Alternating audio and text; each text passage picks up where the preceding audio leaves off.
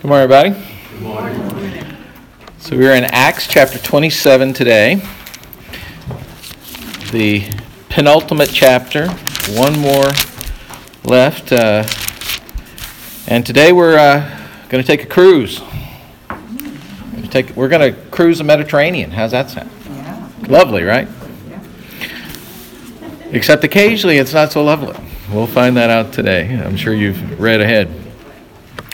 So, we've been marching along with Paul uh, over the last several weeks as he's met various dignitaries and, and um, pleaded his case, and, and we remember those things. And uh, when we last left in the latter part of chapter 26, uh, we've had uh, King Agrippa, who's uh, there visiting in Caesarea along with his sister Bernice.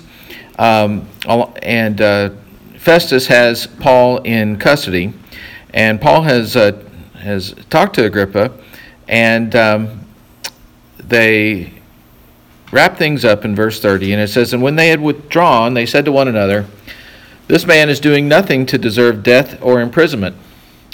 And Agrippa said to Festus, This man could have been set free if he had not appealed to Caesar. And we know that uh, at a certain point along this, um, Paul uh, decided to play the Roman citizenship card um, and said, I need to get to Rome, and I'm going to appeal my case to Caesar. And so at that point, um, the local dignitaries, their hands were essentially tied, and so, okay, uh, we're going to Rome.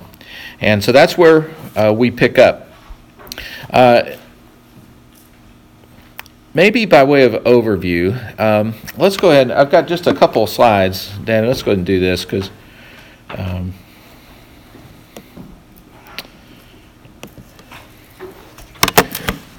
so, um, this is a, a profile of um, Judea. And here we have a ridge of mountains. Here's the Jordan River. Okay, so the Sea Galilee would be up here somewhere the Jordan River, and then the Dead Sea right down here, and Jerusalem, which is kind of up in the hills. And then we see this journey down. Uh, this is where, uh, or roughly where, uh, there were plans to ambush Paul on the way.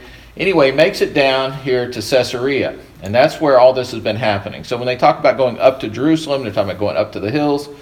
Um, down to Caesarea, they're talking down to the coast. And then this is a big map. So here we are now. Uh, Caesarea is down in this right hand corner. And this shows how Paul makes it to Rome.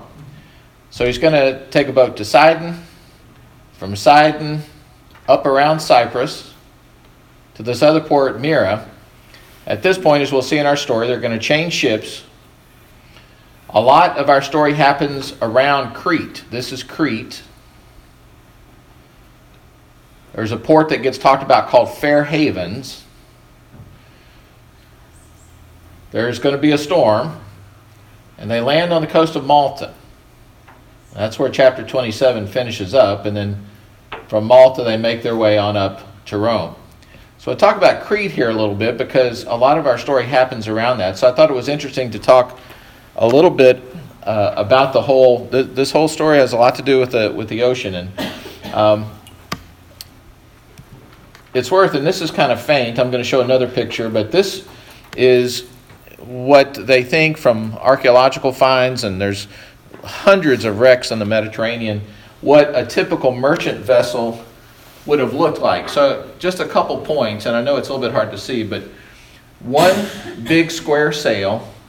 Um, some had a smaller sail up front, but but it was a, as I understand it by sailing terms, a fairly simple square sail. And then there's going to be some talk about the rudders. And normally we think of rudders being right at the back, but their rudders were basically like big paddles, and they could these weren't um, propulsion paddles, but they were basically steering paddles. Um, so that's the, the concept as we go through our story. Here's another picture.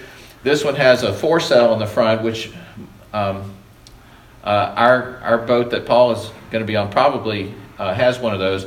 And again, you see this big steering paddle in the back and then the main uh, sail.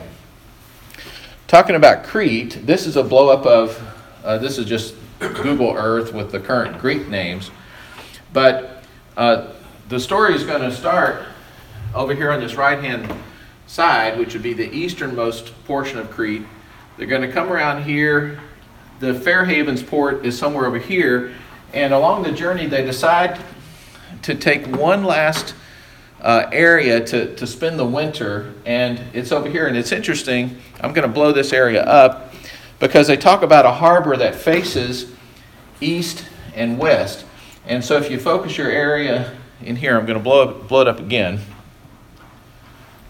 So here's this harbor that uh, faces both, this part faces the southwest, and this part faces uh, toward uh, the north. And um, this is one of the places where they think uh, they, they were trying to get to.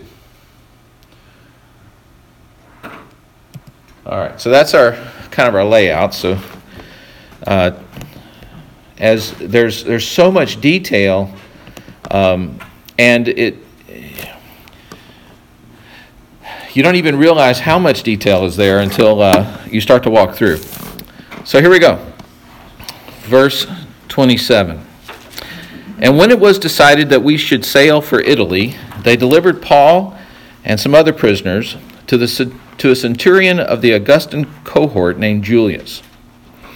We see centurions often on throughout um, Luke and Acts, and almost always they're, they're presented in pretty favorable light.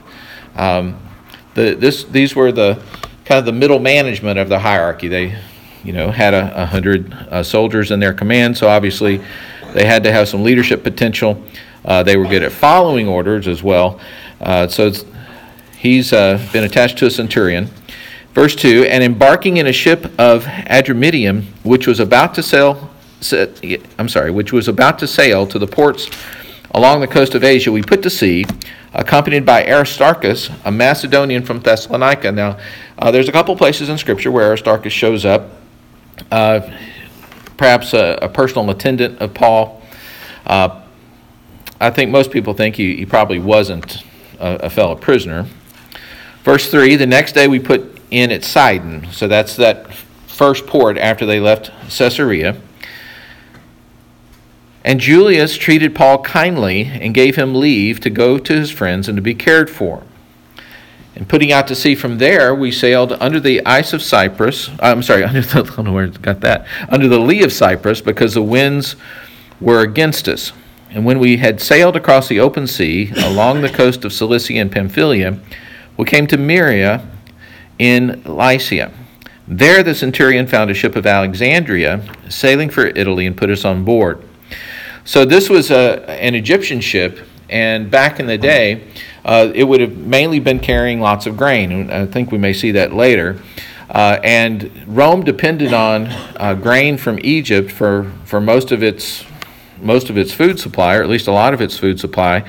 Um, so this was primarily a cargo ship, but of course they would take on whoever was willing to pay that they could hold. And, and so the centurion uh, found this ship, which would have been a much bigger ship. So they've been kind of skipping along the coast. And, you know, the thinking is let's get to a bigger ship, one that's more um, designed for the big open water, and we're probably going to make a better time there. Verse 7 We sailed slowly for a number of days and arrived with difficulty off Cnidus, as the wind did not allow us to go farther. We sailed into under the lee of Crete. That's our island that we just looked at off Salmone, and that's the that far eastern area. Coasting along it with difficulty, we came to a place called Fair Havens, near which was the city of Lasea. Uh, who is who who has done some sailing? Where's Ken? I know he's done some sailing. so there's a there's the windward side of things and there's the lee side of things, which means opposite the wind or away from the wind. So as they're going around the southern area of Crete, the purpose of that is they're getting some nasty winds, and they're they're hoping that the land um, and and Crete is reasonably mountainous, they say. They're hoping that that will will break some of these adverse winds. Okay, so that's the reason they're going to the south, uh, which is not would not have been the direct route, uh, but they're going to the south to try to um, kind of uh, uh, blunt the impact of these unfavorable winds. Verse 9. Since much time had passed and the voyage was now dangerous because even the fast was already over, Paul advised them, saying, Sirs, I perceive that the voyage will be with injury and much loss, not only of the cargo and of the ship, but also of our lives. So, now who is Paul to tell these folks what's, you know, this doesn't look good. I don't think you should be doing this. Now, a couple things. It says, much time had passed, the voyage was now dangerous, even the fast was already over. This fast they're talking about is, is Yom Kippur, the, the Day of Atonement. This happens in late September, early October, and apparently anyone who knew anything knew that sailing in the Mediterranean in the fall was dicey, and anything after November was just idiocy. So that's the time frame here. It's fall. The winds are turning unfavorable. Um, and now you've got this decision making tug of war going on and, and paul you know being a natural leader now he's not speaking prophetically here but he is speaking of one with experience um, if you go to uh, 2 Corinthians, um, and you guys uh, know this, um, he's done this before. He says in 2 Corinthians, which is before this, uh, chapter 11, 25, three times, he's talking about all the travails he's had while he's trying to serve Jesus. Three times I was beaten with rods, once I was stoned, three times I was shipwrecked. Think about that. If I was shipwrecked once, it would be really hard for me to get back on a boat. Um, I, I happened to meet as as a, uh, in the form of a, a patient one of the um, one of the people that was on the plane on the Miracle on the Hudson uh, was uh, was in the plane, and they I was talking to this gentleman and um, uh, they had the airline had said you know we will pay for you to fly home. Uh, and we'll there's going to be a reunion. We'll we'll we'll pay for that. he was not going to get on a plane. He said, "No, thank you. Uh, I'm not getting back on that." And but you know, Paul, he he was headstrong and he wanted to get where he needed to get to. So it says, three times I was shipwrecked, and on top of that, a night and a day I was adrift at sea. 24 hours, he's floating with not a life jacket, probably maybe a piece of lumber. So maybe maybe he's getting some PTSD. I don't know what's going on, but but he's he's saying very politely, verse 10, Sirs, I perceive that the voyage will be with injury and much loss, not only of the cargo and the ship, but also of our lives. Verse 11, but the centurion, and you can't fault him for this, paid more attention to the pilot and to the owner of the ship than to what Paul said. And because the harbor was not suitable to spend the winter in, the majority decide, decided to put out to sea from there on the chance that somehow they can reach Phoenix, a harbor of Crete, facing both southwest and northwest, and spend the winter there. So they wanted to make it a little further because it's going to be a more favorable harbor to spend the winter. They knew they were cutting it close. They knew they couldn't go all the, they, they weren't going to make it all the way. But they said, let's go just a little further. Um, we think it'll be better. Verse 13 Now, when the south wind blew gently, supposing that they had obtained their purpose, they weighed anchor and sailed along Crete close to the shore. In other words, it started out looking like they were right. They had some, they had some favorable breezes. The wind had been coming from the north west, and they're trying to get to the northwest. Now they're getting winds from the south.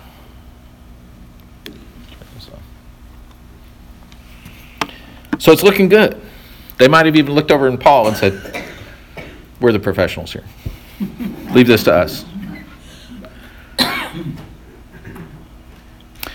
Verse 14 But soon a tempestuous wind, called a northeaster, struck down from the land. And when the ship was caught and could not face the wind, we gave way to it and were driven along.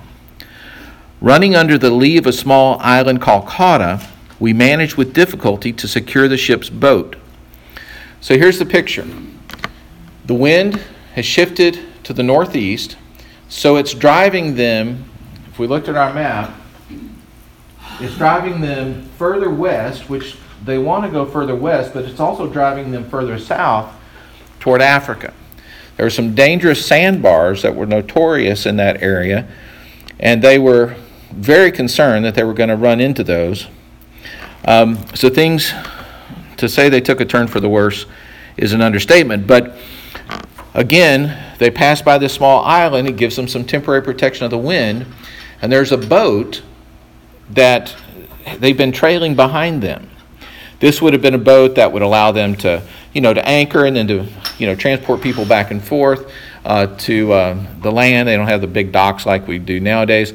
And then also, if they needed to put out anchor, they would row out, drop the anchor off that, and so forth. So this was a, a useful piece of equipment. They were just trailing this boat, but it was probably full of water by now, and they were probably afraid it was going to get broken. So they, they had enough time to pull in this, this boat Verse 17 After hoisting it up, they used supports to undergird the ship.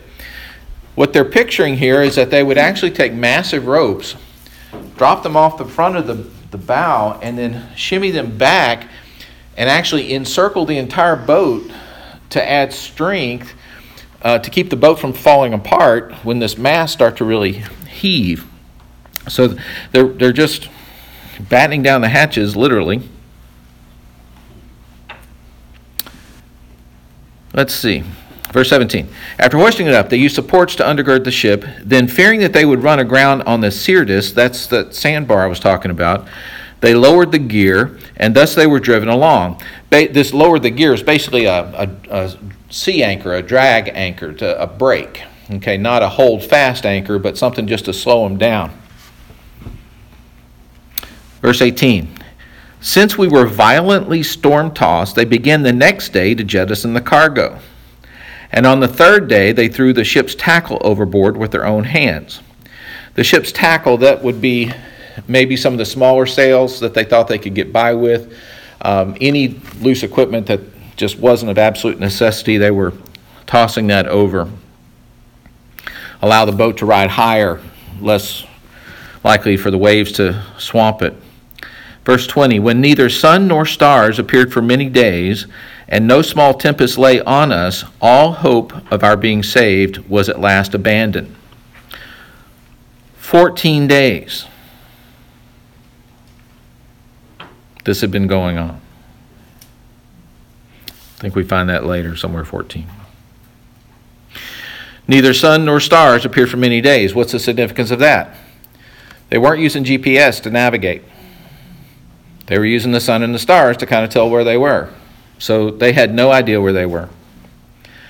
Verse 21 Since they had been without food for a long time, Paul stood up among them and said, Men, you should have listened to me and not have set sail from Crete and incurred this injury and loss. You know, bless his heart, he just can't resist the I told you so. Um, but he, you know, I mean, you know, he might have, have, thought a little bit more about the story of Jonah. You know, they, they could have gotten rid of this, you know, uh, pesty prophet. Verse 22, but now he's going to give some hope. He said, Yet now I urge you to take heart, for there will be no loss of life among you, but only of the ship. For this very night there stood before me an angel of the God to whom I belong and whom I worship. And he said, Do not be afraid, Paul. You must stand before Caesar. And behold, God has granted you all those who sail with you. This, to me, says Paul was praying for them. He had been praying for the people that were there. So take heart. So take heart. For I have faith in God that it will be exactly as I have been told. But we must run aground on some island. When the fourteenth night had come, as we were being driven across the Adriatic Sea, about midnight the sailors suspected that they were nearing land. So they took a sounding and found twenty fathoms, and a little farther they took a sounding again and found fifteen fathoms. This Adriatic Sea, back then it, there was this area called the Sea of Adria, uh, but this is not where we call the Adriatic Sea. What we call the Adriatic Sea is uh, kind of east of Italy. Um, this is not talking about the same thing. It was different in ancient days in terms of the naming. Verse 29 And fearing that we might run on the rocks, they let down four anchors from the stern and prayed for day to come. Now, I've heard two explanations of this four anchors thing, and I, I think they're both interesting. In my mind, I just pictured okay, it's going to take a lot to slow the ship down, so we're laying down four anchors. But another reference I saw, which sounded like they might have had a little bit more nautical background, it was the same sort of thing um, an anchor that maybe would hold a little bit more than this sea anchor, but they would lay one out and it would hold tight, tight, tight, slow things down. And when the um, when it looked like it was, I guess, going to be dangerously tight uh, and cause some damage, they would cut that one and drop another one. So the way they, they described it, it was four anchors in succession, just trying to gradually put the brakes on so that uh, the ship isn't going to be um, hitting with full force uh, when it when it comes to land. In any event, um, verse 30. And as the sailors were seeking to escape from the ship and had lowered the ship's boat into the sea under pretense of laying out anchors from the bow, now, think about this. They're trying to slow it down by laying all these anchors from the stern, and then their cover story is, oh, yeah, we've got to put some anchors in the front. Now, probably even a non sailor would have figured out, wait a minute, that doesn't quite make much sense. But that's what that was their story. And Paul says to the centurion and the soldiers, Unless these men stay on the ship, you cannot be saved. So the soldiers cut away the ropes of the ship's boat and let it go. In other words, literally, we are all in the same boat now. I don't know where that saying came from, but it certainly seems to fit. As day was about to dawn, Paul urged them all to take some food, saying, Today is the 14th day that you have continued in suspense and without food, having taken nothing. Now, this was probably just, it wasn't like just a fast, right? Number one, how are you going to cook? Uh, number two, who wants to really eat. Uh, most of them were probably more than a little green. Uh, but in any event, he says, um, look, and maybe there was a little calm there, I don't know, but he said, we need to eat a little something. Verse 34 Therefore I urge you to take some food, for it will give you strength. For not a hair is to perish from the head of any of you. And when he had said these things, he took bread, and giving thanks to God, in the presence of all, he broke it and began to eat. Then they were all encouraged and ate some food themselves. We were in all 276 persons in the ship. And when they had eaten enough, they lightened the ship, throwing out the wheat into the sea. Remember, the owner was on board, so he was probably trying to hold on to the, the, the cargo as long as he could. Verse 39 Now, when it was day, they didn't recognize the land, but they noticed a bay with a beach on which they planned, if possible, to run the ship ashore. So they cast off the anchors and left them in the sea, and at the same time, loosening the ropes that tied the rudders, that's those um, steering rudders I was showing you, then hoisting the foresail to the wind, they made for the beach. But striking a reef, they ran the vessel aground. Now, when I picture reef, I picture, picture coral reef. Uh, they say that this is actually one of those big sandbars. In fact, some translations say striking a, a bar. They ran the vessel aground. The bow stuck and remained immovable, and the stern was being broken up by the surf. The soldiers' plan was to kill the prisoners, lest any should swim away and escape. And we know the story of how the Romans uh, had that arrangement that if they couldn't guard their prisoners, then they had to pay. But the centurion, wishing to save Paul, kept them from carrying out their plan, and he ordered those who could swim to jump overboard first and make for land, and the rest on planks or in pieces of the ship. And so it was. They were all brought safely to land. After we were brought safely through, we then learned that the island was called Malta.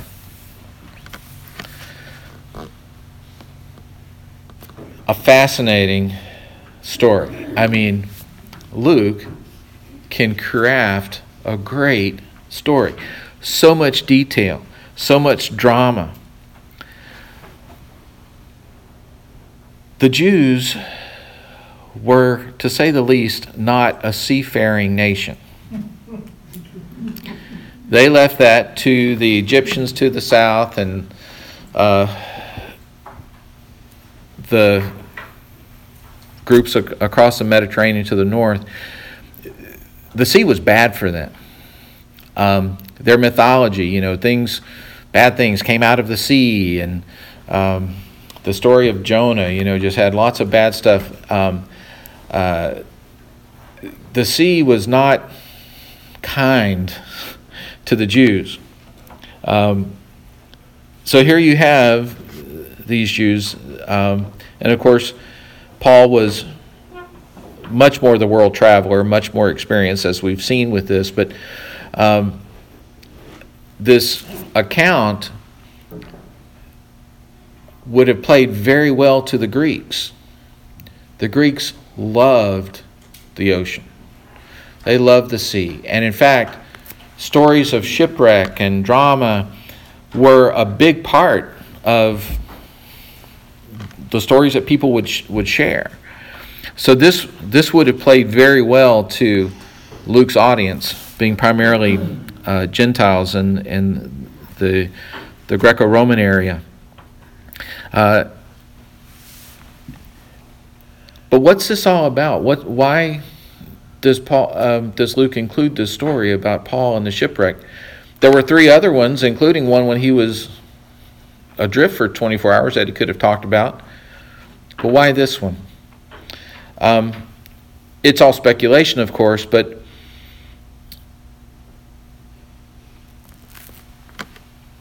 there are several commentators have taken a crack at it, and uh, they talk about the um, the way that you know there is near certain death, and then there's this breaking of bread for the community to give hope, and kind of conjuring up that picture of Jesus with the disciples at the Last Supper. Uh, that there's there's hope beyond this, and one author said this whole passage is about hope. That that's really what it's about. That that as you start to think about this account overlaid with the story of the cross, Jesus and the cross is talked about very little in Acts. Surprisingly little, you might say.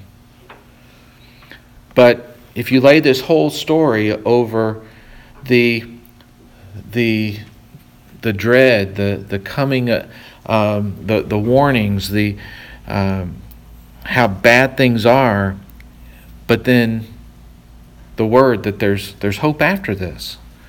There's hope after this, and one commentator that I, I really like this said, "This is a picture of what hope looks like after the resurrection." Think about how Paul described this vision. It's from an angel of the God to whom I belong and whom I worship. That is much more of a personal image of God than you would typically hear from a Jew under the law.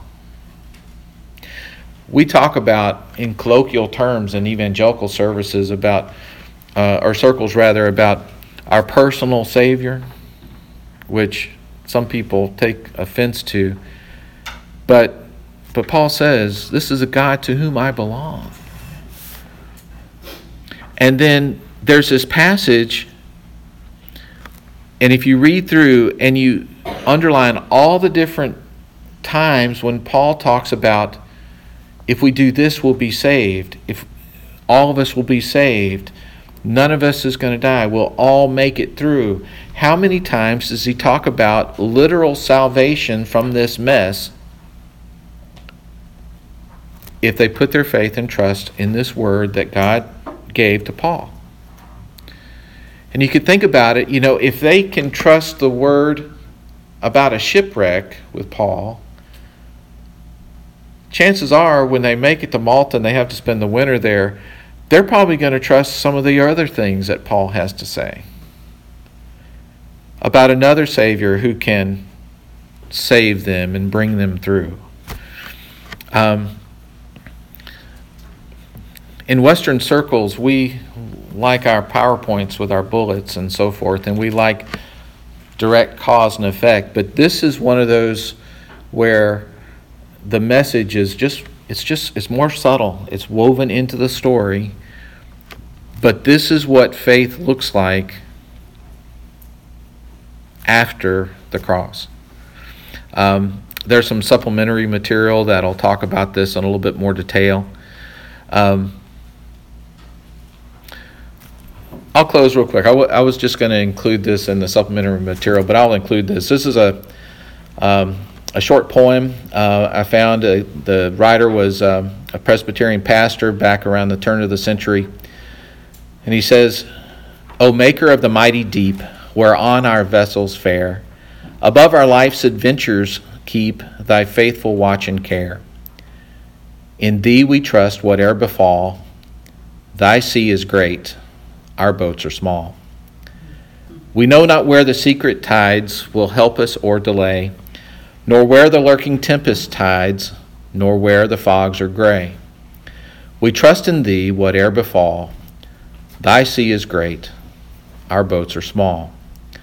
Beyond the circle of the sea, when voyaging is past, we seek our final part in thee. O bring us home at last. In thee we trust, whate'er befall. Thy sea is great, our boat, our boats are small. Um,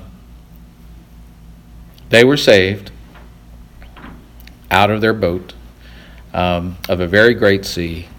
Um, all of us have been in storms that probably felt just like that. Um, so, this is about hope and about a God that is worthy of our faith. Let's pray. Father, we thank you that you are all about salvation. Help us to continue to put our trust in you. In Jesus' name, amen. Thanks, everybody.